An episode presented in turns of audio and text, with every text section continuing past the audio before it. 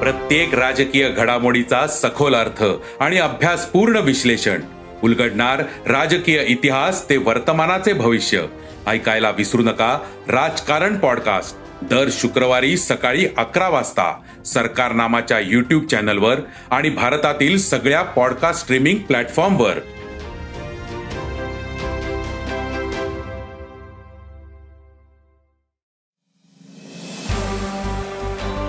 नमस्कार मी प्रसाद देशमुख अॅग्रोवनच्या शेत मार्केट पॉडकास्टमध्ये आपलं स्वागत.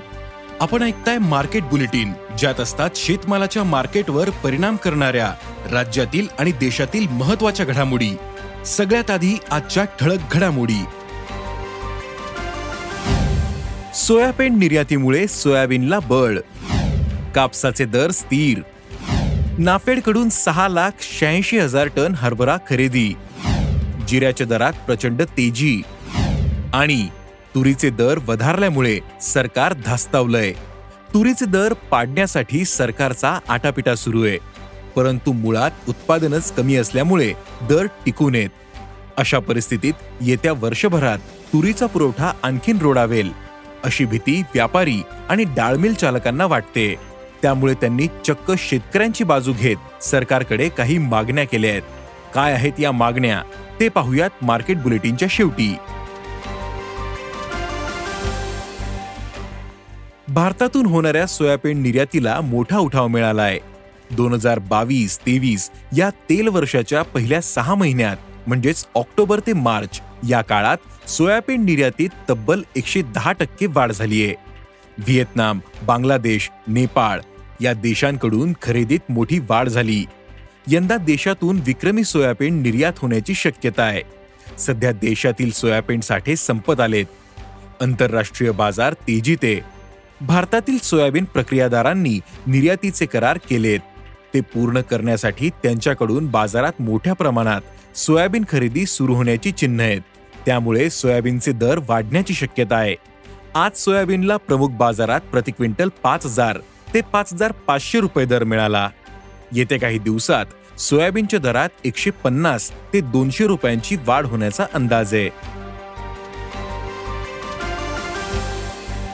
आंतरराष्ट्रीय वायदे बाजारात कापसाच्या दरात किंचित घट झाली परंतु देशातील बाजारात मात्र कापसाचे दर स्थिर राहिले. प्रमुख बाजारात कापसाला प्रति क्विंटल आठ हजार ते आठ हजार पाचशे रुपये दर मिळाला. येत्या काही दिवसात बाजारात कापसाची आवक कमी होण्याची चिन्ह आहेत. टेक्स्टाईल उद्योगाकडे सध्या कापसाचा पुरेसा साठा नाही. त्यांच्याकडून कापसाची खरेदी वाढेल. मागणीच्या तुलनेत पुरवठा कमी राहण्याची शक्यता आहे. त्यामुळे कापसाचे दर वाढण्याची दाट शक्यता आहे. ज्यांनी दरवाढीच्या अपेक्षेने कापूस ठेवलाय त्यांना त्याचा फायदा होईल.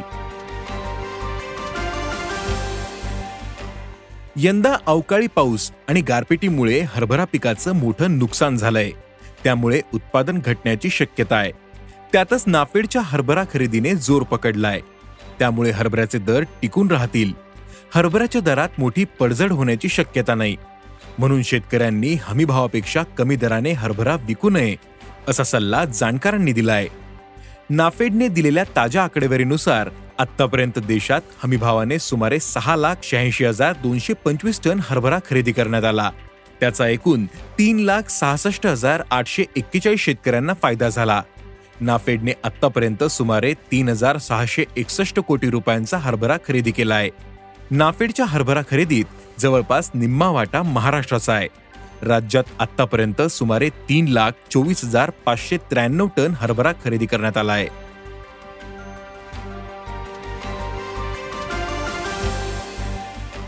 देशातील प्रमुख बाजारात जिऱ्याच्या दरात मोठी तेजी आली आहे गेल्या दहा दिवसात जिऱ्याचे सरासरी भाव छत्तीस हजार रुपये क्विंटलवरून एकोणचाळीस हजार सातशे पासष्ट रुपयांवर पोहोचलेत अवकाळी पावसाचा जबर फटका बसल्यामुळे जिरा पिकाचं मोठं नुकसान झालंय. राज्यात सत्तर टक्के तर गुजरातमध्ये तीस टक्के पिकाची काढणी अजून बाकी आहे. त्यामुळे उत्पादनात मोठी घट होण्याची शक्यता आहे. शिल्लक साठा कमी असल्यामुळे पुरवठ्यात मोठी तूट आहे. त्यात उत्पादन घटणार असल्यानं पुरवठा आणखीनच आकृसून जाईल. दुसऱ्या बाजूला निर्यातीला वाढती मागणी आहे. त्यामुळे जिऱ्याच्या दराने उसळी घेतलीये.